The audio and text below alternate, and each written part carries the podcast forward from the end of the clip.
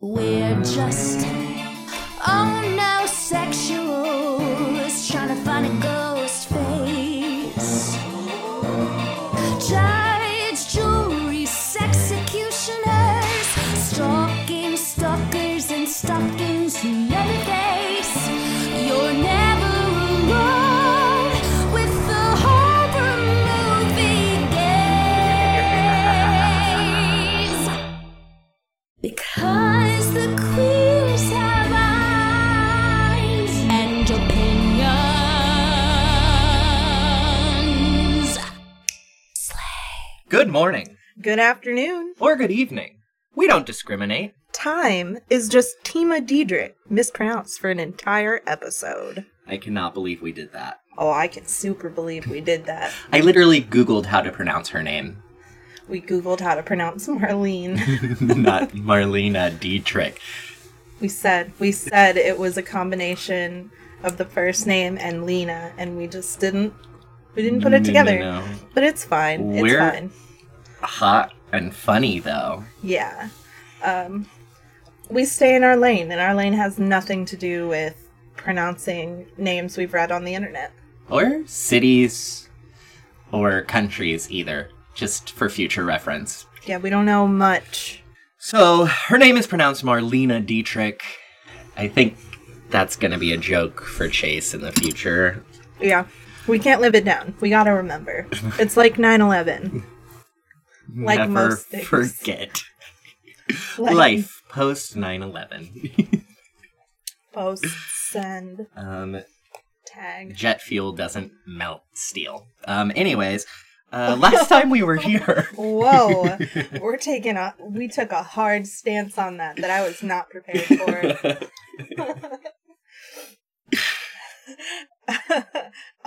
Last time we were here, we did say we were going to talk about the 1922 classic Nosferatu. And we're not. We're not. We couldn't possibly. I hope you weren't excited for that because, whoa, what a trip. I was extremely high on an edible, but that is quite a movie.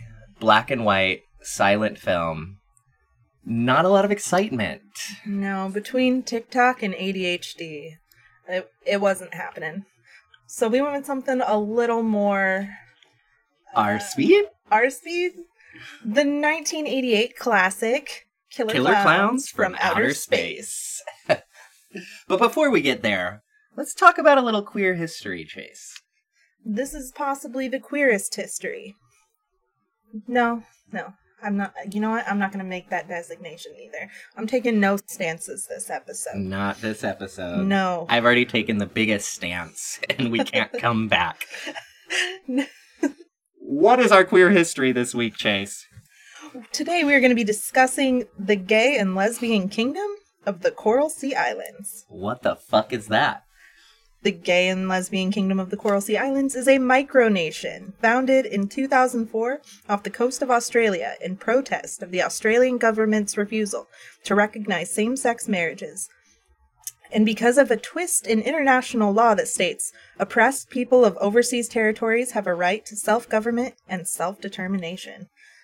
So basically, they wanted a place to get married. They fucking made one.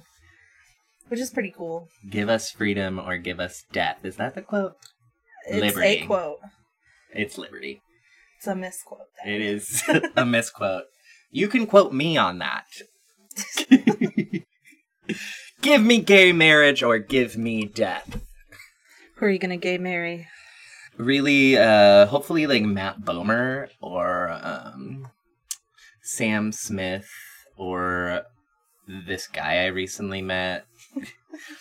Or that's it. There's only three options that's for it. Your whole life. For the rest of my life. Dissolved in 2017 when Australia legalized same-sex marriage. It only lasted, 17 years? Less. 13 years. Oh, that is math. Yeah. That's how numbers work. This is going great. I feel good about this. The kingdom was founded on Cato, the highest point of the Coral Sea Islands, after the founding emperor, Dale Parker Anderson. Good old Emperor Dale sailed over on the Gayflower. The Gayflower? and raised the rainbow flag, declaring it the homeland for the gay and lesbian people of the world. Does that mean I can go there? You have citizenship. Oh, I mean, it was dissolved in 2017. What does it take to recreate it, though? I mean, they just sailed over there and declared it, so... I mean, I feel like we shouldn't lose that Fire Island-esque destination. It's for the gays. It's for the girls and the gays. Did I just say fur instead of for?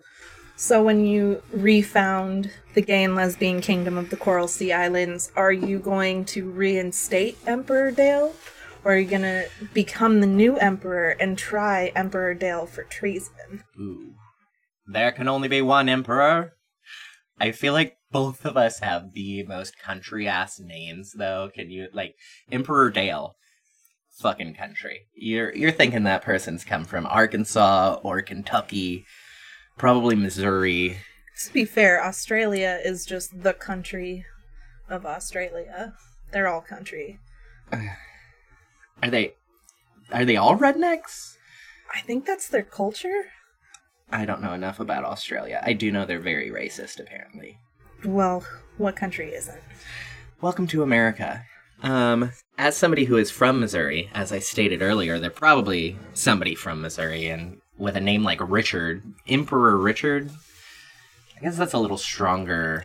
They chose a monarchy-style government because if they had picked Republic, they could ultimately be tried in Australia for treason, like I'm going to try Emperor Dale. And it would be treason because in 2004, the kingdom declared war on Australia, the result of which was Australia using the gay kingdom's declaration of war as an excuse to ban the rainbow flag in government buildings because it was the flag of a hostile nation, which is hilarious. That is pretty funny, I would have to say. Can you imagine the gays being hostile? Yes. Only every day. Yes, I have been to a drag club. Yes, I have met a twink. Thank you. Do you think they're so hostile because there's a countdown? They can only be a twink for so long. They can. Like, you turn 18 and you're legal, but in my opinion, no. And then you have until, like, gay death at the age of 30 before your life is over. And then you're a geriatric twink. With a stretched hole. Maybe we're not airing this part. That's what cutting is for. We'll leave that on the cutting room floor. The main camp on Cato was named Heaven, after a London-based gay nightclub.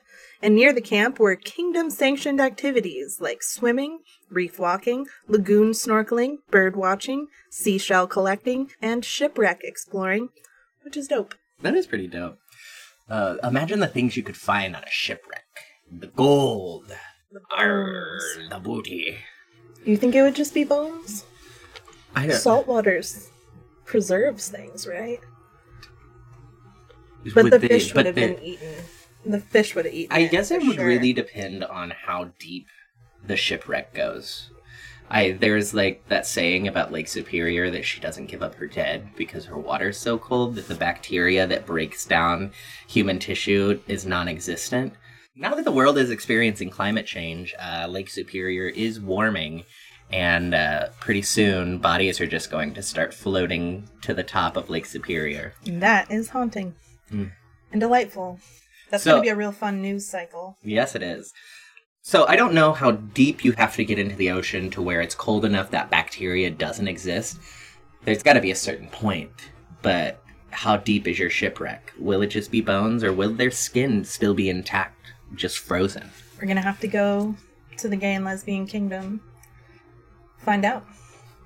Though, honestly, if I'm going to Australia, I'm probably just going to stay in Australia. I don't like boats or planes, and you got to get there by boat. And that or just seems... Yeah, or a little plane, which is the worst type of plane. But you do realize that animals in Australia are like 25 times the size that they are here. That's horrifying. I think they have flying spiders in Australia. So we burn it down. This queer kingdom is declaring war on Australia for not keeping your shit together. I think it's interesting that the kingdom sanction activities don't include gay sex, and I feel like that's all this island would be, right? It's gotta be. The economic activities of the kingdom were tourism, fishing, and hilariously stamp selling after they released their first stamp in 2006, with the aim of creating a high and distinctive reputation amongst the philatelic fraternity. That just means stamp collecting. Philatelic is stamp collectors? Yeah. There's a Chicago-based philatelic brotherhood. Should we join that? Should we start collecting stamps, Chase? Should we join it and, like, make our own stamps? Yes. Yeah. I got you a button maker. I could also get you a stamp maker. I'm sure that exists. It's I not, didn't just make that up. No. You, like, a printer could take care of that. Like, a nice one? Not my printer. Mm. What year is your printer from?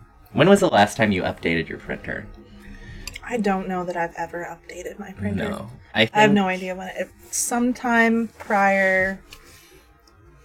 Nope. Sometime prior. I'm not for certain, but I think that the printer in our apartment might be from, like, 2011. I think my roommate probably got it her freshman year of college and has just had it since. We've got one more fine point about the gay and lesbian kingdom of the Coral Sea Islands, though. Chase, what is that? The national anthem is I Am What I Am, as performed by Gloria Gaynor. The song was written by an out-gay man, Jerry Herman, who was made a lord of the gay kingdom. Should we listen to I Am What I Am? Yeah, and then cut it out. Yeah. That sounds fun. None of you get to hear. You don't get to hear, but I'm sure you have Spotify, so... All right, that's a hell of a national anthem, but I don't think it competes with ours, you know. Our national anthem? Yeah, our national anthem. Is the queers a nation? The queers have eyes. One nation, under share, indivisible. Well, I was talking about the anthem by Blink-182. Oh, I thought you were talking about the anthem by Good Charlotte. Either works. But go off, King. Were you saying the Pledge of Allegiance? Was I? Isn't that so creepy? The Pledge of Allegiance. Yes, put your hand over your heart, and as a unit we will speak. I pledge allegiance to the queers who have the eyes and speak about it. Okay, Chase, just shut me up. Shut up. Tell the people about horror news. Horror news! Marlon Wayans, of the Royal Family of Comedy, has just signed on as the star of the new Jordan Peele sports horror movie, Goats. In the film, a retiring football star takes a promising upstart under his wing, but the young man finds a terrible secret. The star has been using unnatural methods to achieve his victories. All other details have been kept under wraps, which just makes me want to see it more. Good luck, Marlon. This is your chance to do the unimaginable. Making sports interesting. In the distant future, we'll all be taking another trip to Fear Street.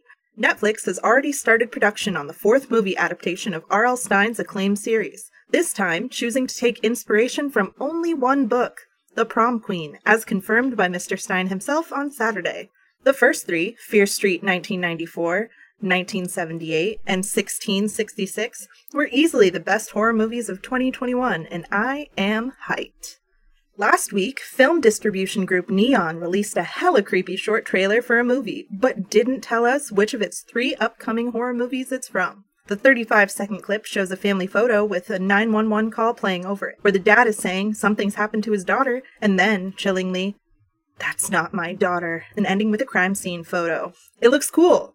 Our best guess is it's from the upcoming movie Longlegs, a Nicolas Cage serial killer horror, which is awesome, because he absolutely smashed it in the 2021 jump scare horror Willy's Wonderland, a movie that proved Nicolas Cage can chew scenery without even speaking. Frankly, I trust him to do whatever he wants. The other possibilities from Neon are Immaculate, a psychological horror in an Italian convent, or Cuckoo, a film that has been almost fully shrouded in mystery. Only time will tell, but a relatively short amount of time since they're all slated for 2024. Earlier this week, horror legend Blumhouse announced Stiletto, a grim and glitzy horror film about a serial killer who stalks his favorite exotic dancers. The movie is meant to be a throwback to 1980s slashers, with a huge cast of horror alums, including Russell Todd of Friday the 13th Part 2 and Stephen Blackheart of Guardians of the Galaxy, The movie that made me afraid I'd never again have a Chris Pratt free day. And so far, I'm right. That's all the horror news for this week, but check back next time as we continue to keep you up to date on all things horror. I think Marlon Wayans got this. I'm just like, I've never seen Marlon Wayans do anything but comedy. I mean, if you want to argue about, like, Scary Movie or A Haunted House, which he was in, which is horror comedy, I just don't know about him carrying a horror film. Or is it going to be a horror comedy? Well, with Jordan Peele, that's never quite out of the question. Right. I mean, Jordan Peele is hilarious, and Marlon Wayans is hilarious, so I'm excited to see what they do.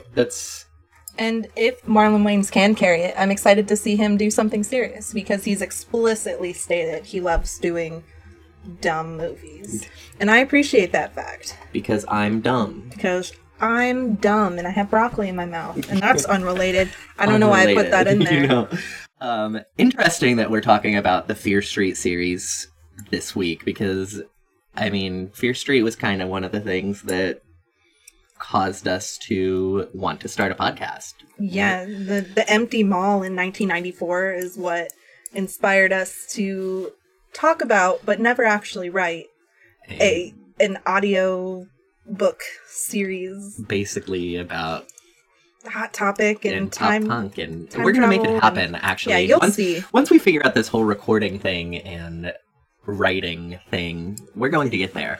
Yeah. And yeah. I hope you're first in line to listen to it if you are here right now. Yeah. Let's move on from this. Yeah, definitely. Let's go into our queer icon. Oh my god, this queer icon I know Chase is so excited about. I'm super excited. Based solely on the fact that Chase has multiple posters in their one-bedroom apartment. Thanks for the upgrade, buddy. I do this every time. Your studio apartment has multiple posters of Billie Joe Armstrong, the frontman for Green Day, the legend, the greatest punk writer of all time, punk to the core. And you know what? I'm so hyped. Yeah. Oh my god, he's my favorite. I'm pretty hyped too. I am not as in-depth of a fan of Billie Joe Armstrong as Chase is, but I do love Green Day's music, and I'm excited to really get into this. Yeah, and I'm excited for Green Day's new album to come out on the 19th.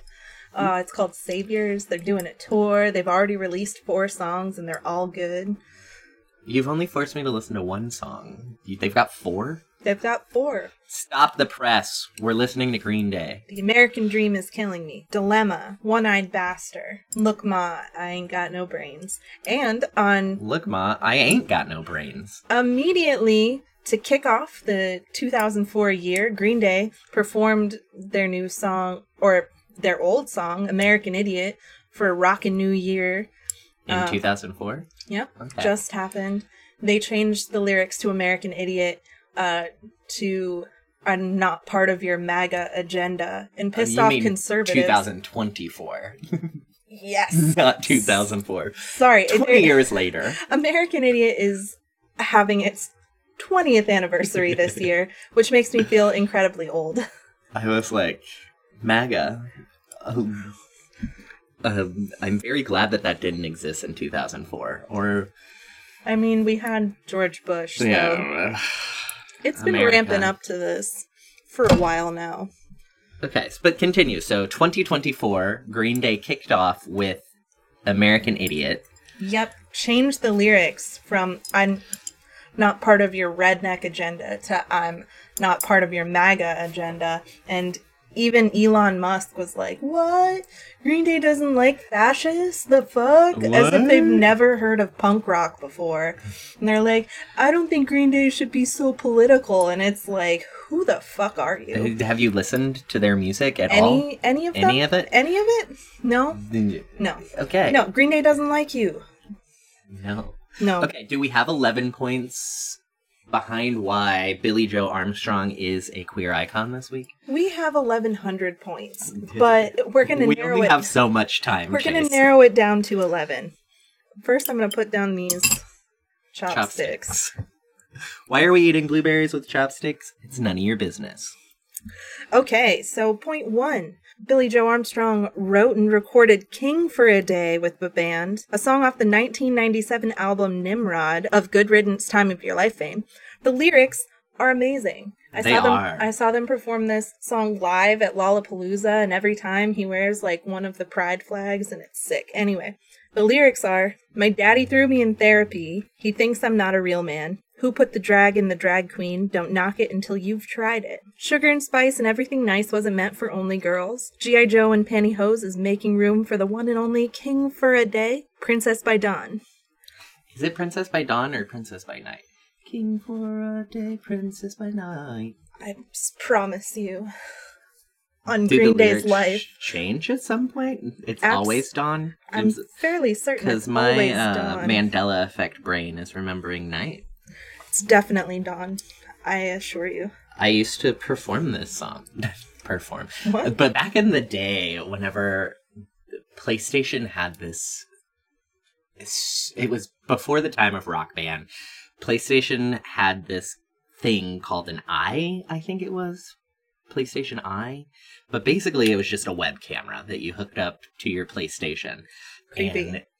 And my brothers and I used to set up like random furniture in the house and like be a band and record videos. This was one of the songs that we did. And I think that we actually created Rock Band. Sounds like it. Also sounds like you were dumb, because it's definitely Princess by Dawn. I've revisited the song in my head. It is Dawn. It's 100%. There. I guess everywhere. I need to go back and listen to some more Green Day. Agreed. Another song that was super queer was off of their legendary 1994 album Dookie. In the song Coming Clean, it has the lyrics, I found out what it takes to be a man. Mom and dad will never understand what's happening to me, which I think is something that pretty much every queer can relate to. Yeah, absolutely. Reason number 2 why Billie Joe Armstrong is our bisexual icon. For nearly 2 decades, Billie Joe made sure to kiss a man nearly every single show on stage. Hell yeah, brother. Yeah. Could have been me.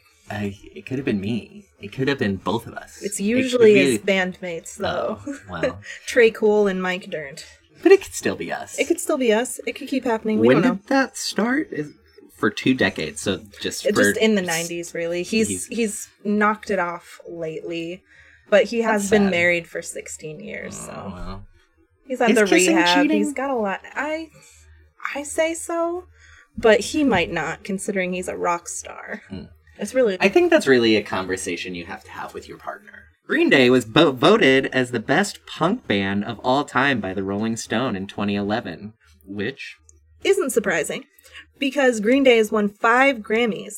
Best Alternative Album with Dookie, Best Rock Album with American Idiot and 21st Century Breakdown, Record of the Year, and Best Musical Show Album from American Idiot, the Broadway cast recording. I have yet to see this musical, but I did sing a song from it in my voice class in college. Nice. Which song? Wake Me Up When September Ends. Oh, that makes a lot of sense. After my dad died, I decided I really needed to, like, dig down into those feelings, and... He actually recorded that song when he... Or wrote that song when he was still a teenager. Maybe even a preteen, like, right after his dad died. Right. Of throat cancer. Fuck cancer. Fuck cancer. Their Broadway musical was nominated for 3 Tonys. Didn't win them, but that's okay, because... I've never been nominated for a Tony. Not a single Tony. Yet. When the Queers Have Eyes musical hits the stage, though. That's right. Broadway... Give me my EGOT. They won't be ready. You know, Boulevard of Broken Dreams won 6 out of 8 nominations on the MTV VMAs in 2005. And I remember that award year. They swept it. They swept the awards. It was a great year to be a Green Day fan. It's like, oh, what's up next? Green Day, Green Day, Green Day, and Green Day? Yes. Yes. They've won 96 awards across their 35-year career. They've been playing for 35 years. How many albums do they have? I think 16? Whoa. 16, 17? Like... an album every 2 years. Yeah, and on top of that, they also are the joke is that they aren't, but they are The Network, a separate band that's released 2 albums, as well as Foxborough Hot Tubs, which actually had a song that charted called Pedestrian. I don't know, it was like 2010, 2011, and I heard it on the radio, and I was like, that sounds a lot like Green Day. And they were like, it's Foxborough Hot Tubs. But I didn't have internet access, so I was just like, all right, I'm going to buy a Foxborough Hot Tubs CD. And then I like their sound. It was Green Day. Flash forward to 2024, where you have the internet in your pocket. Life before the internet was wild. Atrocious. I think we're on point number 8. Right now. All right. Proceeds from the song Oh Yeah go to International Justice Mission and RAIN, charities that help victims of sexual offenses, because it samples a Joan Jett song produced by a sexual predator, Gary Glitter. Fuck that guy. Fuck that guy indeed. Well, not anymore, because he fled to Vietnam and then was still charged for child sex crimes. Jesus Christ. Yeah. In Vietnam. How crimey are your crimes? Anyway. In Vietnam, you're still getting... Jesus. Anyway, they're all about giving back. Billie Joe has released a song with You Too that I totally remember being like all over VH1 called The Saints Are Coming. Right after Hurricane Katrina, all the proceeds went to... Music Rising, which replaces music instruments for schools damaged in Hurricane Katrina, a disaster that also inspired Armstrong to take his family and go build a house in New Orleans for Habitat for Humanity. I've always wanted to build a house with Habitat for Humanity. Yeah. I worry I would build a shitty house for these poor people. I think there are people that like tell you what to do. I don't think you're designing a house, Chase. Okay. Because I can't even make a satisfactory gingerbread house. But I do want people to have housing. Everyone. Housing is a human right. Yeah. All these buildings sitting empty, we don't have people in them. Come on. It's 0 degrees outside. People I saw should be a post today. Hold on, let me find it because I don't want to misquote it. It was on Facebook, so is it reliable? I don't know. But I'm gonna read it anyway, and you can take what I say with a grain of salt, but 10 men in our country could buy the whole world, yet 10 million can't buy enough to eat. Let that sink in. 10 men can buy, in our country, that's in the United States, 10 men in the United States could buy the entire world, yet there are 10 million people out there who can't afford to buy enough food to eat. Point 10. While the band's name is a reference to smoking weed all day, they also want everyone to have a green day and launched a campaign with the NRDC, the National Resources Defense Council, to move America beyond oil in 2006. They parodied this cause in the Simpson movie when their characters tried to talk to Springfield about the environment as the polluted town lake dissolved their barge. It was a really great scene. They were throwing more garbage into the lake as they were like, come on, we're going to talk about the environment. And then they sank and they played American Idiot on an organ at their funeral. And it was the best 3 minutes of my life. What makes me really sad is my mom hated The Simpsons. So when I was growing up, I never watched it. So it's not on my radar. But I am going to add how many ever seasons there are of Simpsons to my watch list. It's like One Piece. You'd have to dedicate your life to it to catch up. I think there's like 73 seasons. I made that number up in my head. I only watched the movie and the Treehouse of Horror series, so I don't know that much about it either. I was more of a Family Guy guy, you know what I mean? Yeah. Guy.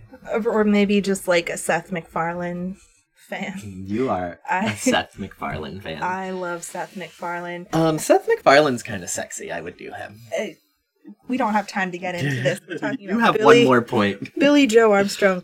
And that is a semi-brag.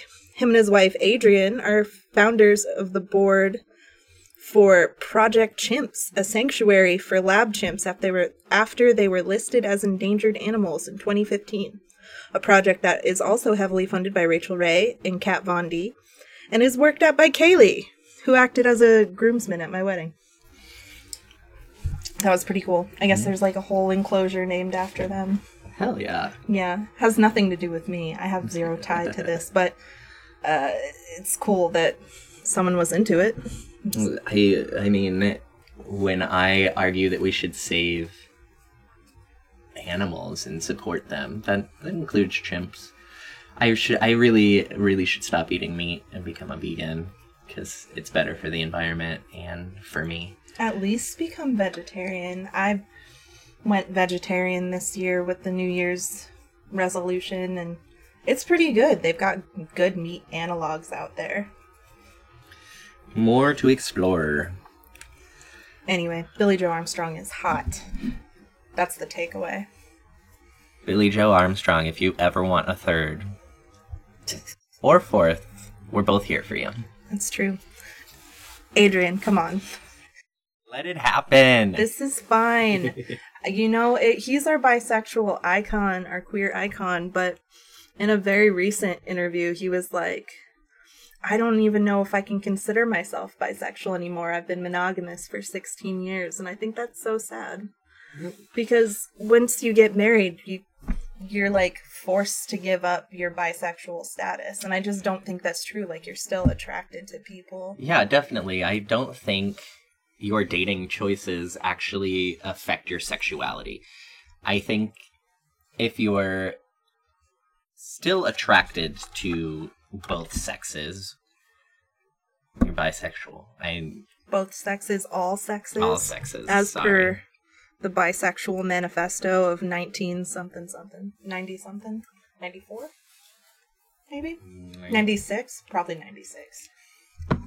I don't know. I posted it on Tumblr, but the rest of the manifesto was blacked out after the first line where it says, "We are tired," and that's all you really need to know. Well, no matter what anyone else says, Billie Joe Armstrong still thinks dudes are hot. And is a queer icon. And is very hot. Let's see, what do we have next? Oh, a review. A summary. From Richard. A summary of our film, Killer Klowns from Outer Space. I wish I actually knew the Killer Klowns song. Killer Klowns from Outer Space opens on Big Top Burger, the local cool hangout, where we see our first clown sighting. It's Officer Mooney, starting his Friday night shift with a cup of coffee. And he can't wait to get the children off his lawn, the entire town of Crescent Cove. Don't look now, there's a little son of a bitch crossing the street with 2 grocery bags and an open container of beer, while Officer Asshole heads across town to the park to round up some rabble-rousers. I'm on top of the world! Well, I'm not, but our protags are, with 10 other 20-somethings making out to smooth jazz. You know what really helps people get in the mood? Ice cream on a chilly night. Lucky for us, here comes JoJo the ice cream clown. They'll give you the stick, you give it a lick, and it'll tickle you all the way down. Paul and Rich, the Terenzi brothers, offer the young ones a tasty treat for while they screw, before leaving to take their ice-cream-loving girlies home because they aren't going to put out. Well, I'll be hornswoggled. Halley's Comet has landed in Crescent Cove, an event that can only happen once instead of every 75 years. Luckily, Mike Tobacco and Debbie Stone have stopped playing tonsil hockey long enough to see it go by. Debbie convinces Mike to be adventurous and go hunt it down, but not without their champagne. But I'll be greased and fried if they beat Farmer Gene Green and his dog Pooh to the prize. You are right, Farmer Gene. There is nothing better than free passes to the circus, but it is kind of peculiar for a circus tent to show up out of nowhere in the middle of BFE. It's a bad day for Farmer Gene. He could write a country song. A clown in the tent steals his dog, he breaks his hand punching the rock-hard tent, gets electrocuted by the tent posts, and then shot with some kind of ray gun. At the police station, we see our first sight of Officer Sexy, Officer Dave Hansen. But here comes Officer Asshole with his miscreants, 2 college punk kids who were drinking wine while enjoying an evening stroll in the park on the way to their dorms. Officer Asshole makes sure to let them know they are the scum killing this town. Straight to jail. No Miranda rights. Here's your black eye, and don't drink wine in Crescent Cove. It's clear this man needs therapy, like every cop. Our protags, they found the circus tent in the middle of nowhere, and it seems Mrs. Adventure has changed her mind, but Mike wants to explore. Deb, don't be stupid. You are going to love the Circus Bizarro. Debbie asks our guy Mike, how much further do you want to go? And he bought her a bottle of champagne, so the answer is all the way. To the end of the spooky hallway and 3 doors with endless potential. Boing, boing, boing, boing, boing, boing, boop. The door opens, and the couple are transported to a room with an endless floor and endless ceiling. They are in the Shooting Star. But what's behind door number 2? Smells like cotton candy. Looks like cotton candy. Everyone knows you hang cotton candy out to dry in the factory. Debbie, we don't need your rationalizations about UFOs. You didn't believe. And look at all this free cotton candy. Oh, that's definitely a bloody human face inside that fluffy pink sack. Sorry about you, Joe Lombardo. R.I.P. The protags run to escape, but not before being shot with screaming popcorn, question mark? Got it. Don't eat at the circus. The couple escape, but the killer clowns create a balloon doggy to track their scent. Hurry, they're coming, Mike, and so are we. Unlock the truck. They narrowly get away, but not without backing the truck into two clowns and the balloon dog popping it. That's payback for whatever the clowns have done to Pooh. And then hitting a third clown in drive, but that's not enough to kill these aliens. Mike and Debbie head to the police station where she has a friend that will believe them. The clowns set off on foot for the 5-mile trek to Crescent Cove. I hope they are gelling in those clown shoes. Mike pulls up in front of the police station, drives up on the curb, hitting a news rack and a police car. Somebody give this man a field sobriety test. Officer Sexy is Debbie's friend, and his name is Dave, which is an arguably unsexy name, so I will be referring to him as Officer Sexy. He takes them into the station because he needs the full story before he can begin his case, which is fair because Mike is drunk and yelling about dead bodies and cocoons. One of the clowns has Michael Myers syndrome and has made it to the local drugstore in record time. Our protags tell Officer Sexy everything, and Officer Asshole overhears, saying the title of the film with a sarcastic whistle. Killer Klowns from Outer Space? Officer Asshole was just over there. There was no UFO circus tent. These kids are going to make a fool of this police department. Who are you going to believe? Me, who has been at the station for the last 2 hours roughing up my college boys, or this tramp? He calls her a tramp, not me. Mike is friends with the Terenzi brothers, so this must be a scheme to sell more ice cream from the clown ice cream truck, says Officer Asshole. Dave puts our protags in the cop car, Mike in the back. But wait, there's a puppet show in the park gazebo. And now another cotton candy cocoon. The clowns terrorize the drugstore, and oh, there's 2 more cocoons. Officer Sexy decides to take Debbie home, and we find out that the 2 of them also played tonsil hockey. He is no longer in charge of her or her boyfriend. The clowns knock on random doors in very creative ways to create more cotton candy cocoons. Just your neighborhood clown pizza delivery guy. Nothing strange about that. They take Debbie home, and Mike convinces her to stay put, and Dave watches them kiss, so he puts Mike back in the backseat of the cop car. The clowns continue to terrorize the drugstore. Oh no, the circus tent is gone, and Mike is under arrest, but Officer Sexy could handcuff me any day. The smallest clown rides his bike up to a biker bar, training wheels and all. No asshole biker, you may not ride his bike, but you can beep the horn. The asshole picks up the bike and throws it on the ground, destroying it. His uppance comes when our clown puts on a pair of boxing gloves and knocks his block off. No, he literally knocks his head clean off into a trash can where he belongs. The rest of the biker gang scatter in fear. Back at the Big Top Burger, a clown tries to lure a child away from her parents and out the door. But here comes Mommy Dearest to make her clean her plate. Dave takes Mike back to the top of the world for some late-night smooshin', but finds deserted vehicles and leftover cotton candy. Mike was right, and Dave removes his handcuff. At the police station, calls of killer clowns start pouring in. Officer Asshole does what any respectable small-town officer would do.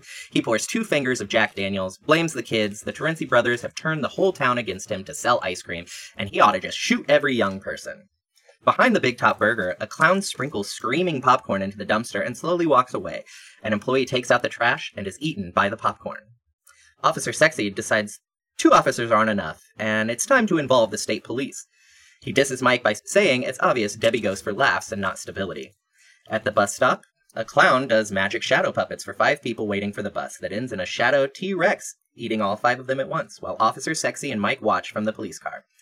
Mike slams his foot on the gas pedal from the passenger seat to try to take out the clown, but he disappears. There is nothing worse than a passenger seat driver, am I right?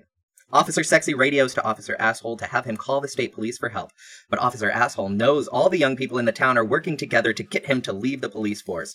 Woe is me. He ends the convo with a big fuck you over.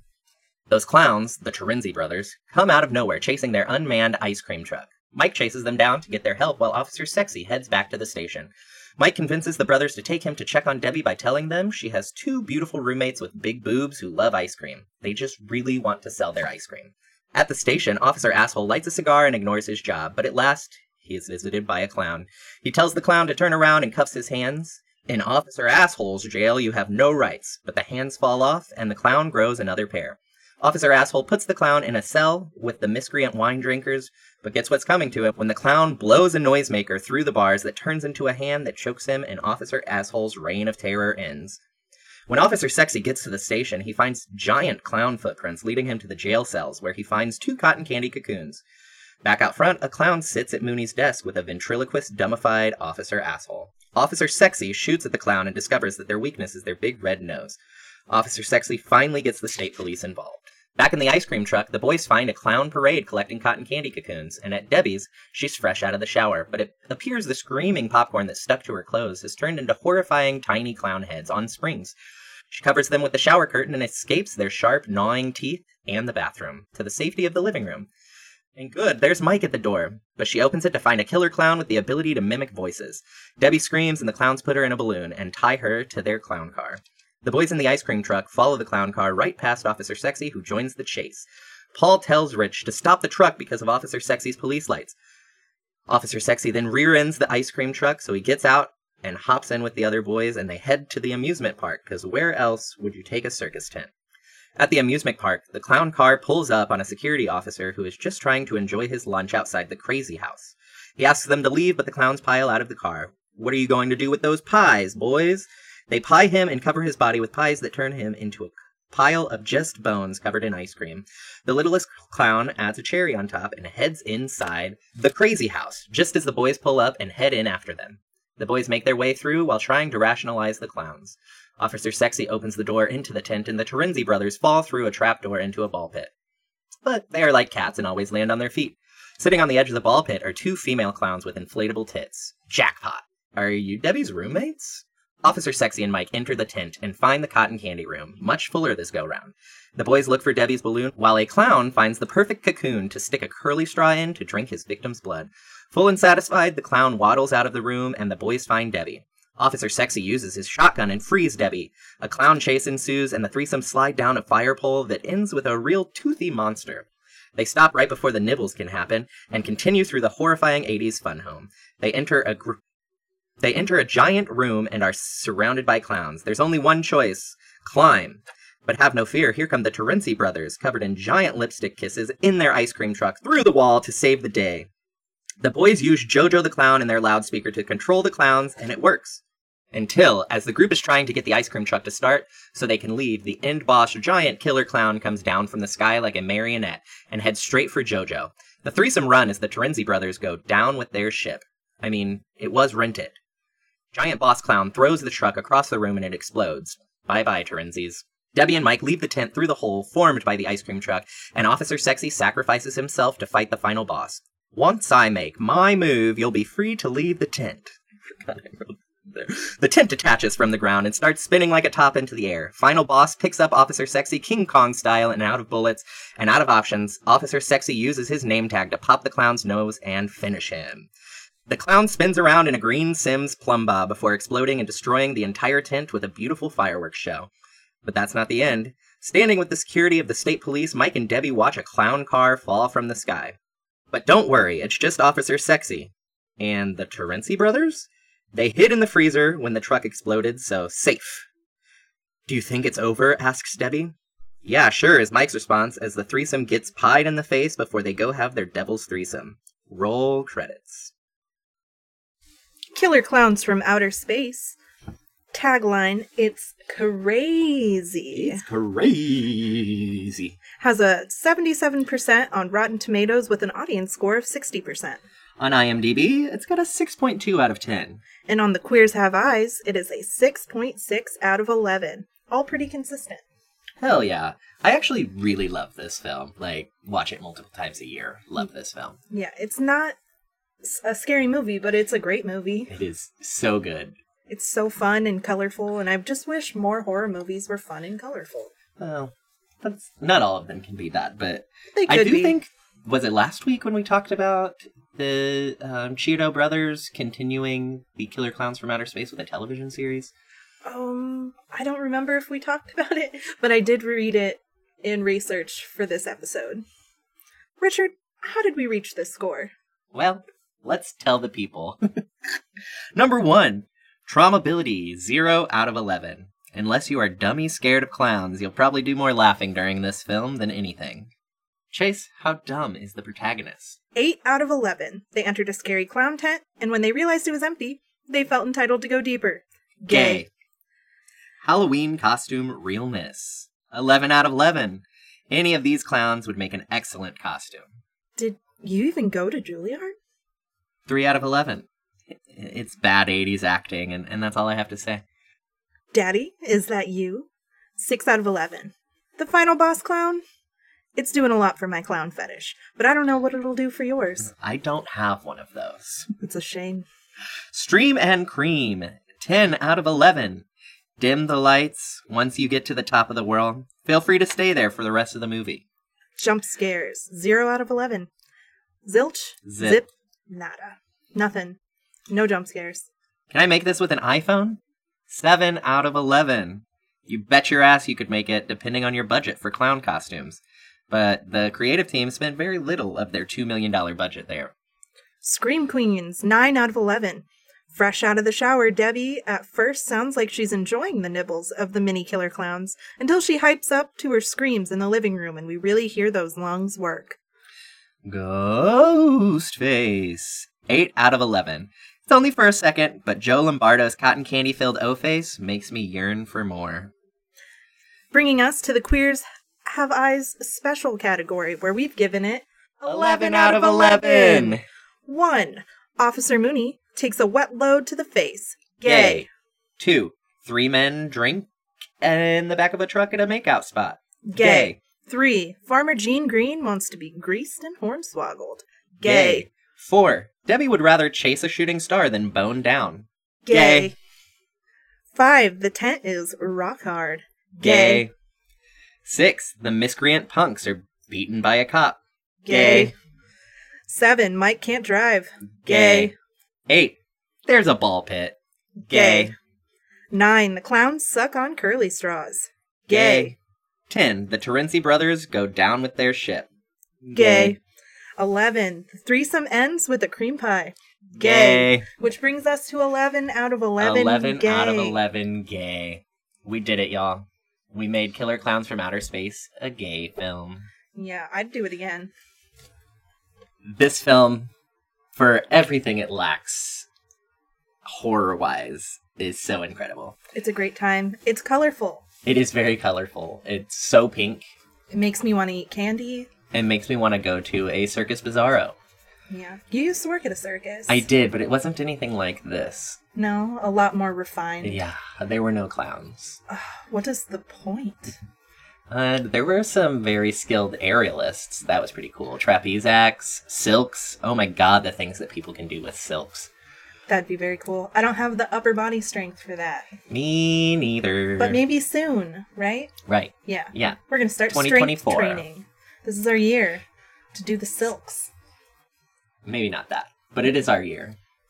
This is the second time I've watched this movie in the last 3 months. And it's one of those perfect movies you can just rewatch over and over. And laugh. You're not going to learn anything differently by rewatching it, but it is a very good time. The ventriloquist cop corpse. Oh my God. It really spoke to me. Officer Asshole. He had it coming. We just want to kill you, Dave. Poor Dave. He lived. He's fine. And he's still sexy. You know, I am just in this movie for the Terenzi brothers, if I'm being honest. That does, like, really fulfill you, Chase. I feel like that's, like, your type. It very much is. I just want to work in it. Just unlimited access to ice cream. Oh, hell yeah. Well, I was talking about how goofy and funny they were, but... Yeah, you know they're smoking weed in that van. Definitely. That might be all they're doing. They're not getting laid. They're trying to get laid, but they're smoking too much weed to put any energy into it. Story of my life. Chase, is it time to wrap this show up? I think so. Well, that's all we have for the Queers Have Eyes this week. Join us next time as we discuss The Shining, Melissa Etheridge, and queer cartoons. If you haven't caught on, this season of The Queers Have Eyes is all about 80s horror, baby. So get out that Aquanet, dust off those acid-washed jeans, hash that damn cigarette, Shelley Duvall. Seriously. And if you're still here, stay queer and keep those eyes open.